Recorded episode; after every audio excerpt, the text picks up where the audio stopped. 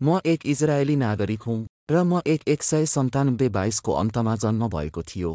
धेरैजसो केसहरूमा जहाँ म मेरो घरको लागि विद्युतीय उपकरणहरू अर्डर गर्दछु मलाई समस्या छ। जब मलाई मेरो घरको सही ठाउँमा उत्पादन ल्याउन मद्दत चाहिन्छ कार्य मेरो शारीरिक अशक्तताको कारण म आफ्नै गर्न सक्दिनँ मद्दत प्राप्त गर्ने कुनै तरिका छैन। म एक्लै बस्छु र मद्दत गर्न अरू कुनै व्यक्ति छैन र इजरायलको राज्यमा कुनै सङ्घ सङ्गठन वा सरकारी कार्यालय छैन जुन त्यस्तो अवस्थामा मद्दत गर्न सक्छ।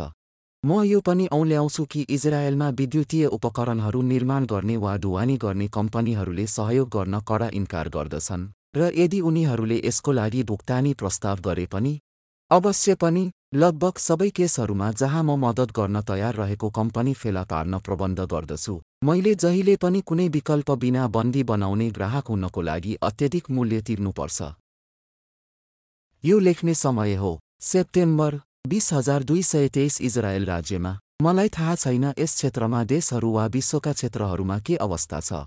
जे भए पनि म कम्पनीहरूलाई आह्वान गर्दछु कि बिजुली उपकरणहरू निर्माण वा ढुवानी गर्न असक्षमहरूलाई घरको विशेष स्थानमा उत्पादन स्थापना गर्ने वा ल्याउने सेवा प्रदान गर्न र सबै वास्तविकताबाट बस्न मैले यहाँ वर्णन गरेको छु। उत्तम सम्बन्ध। एसएफ बेनियमेनै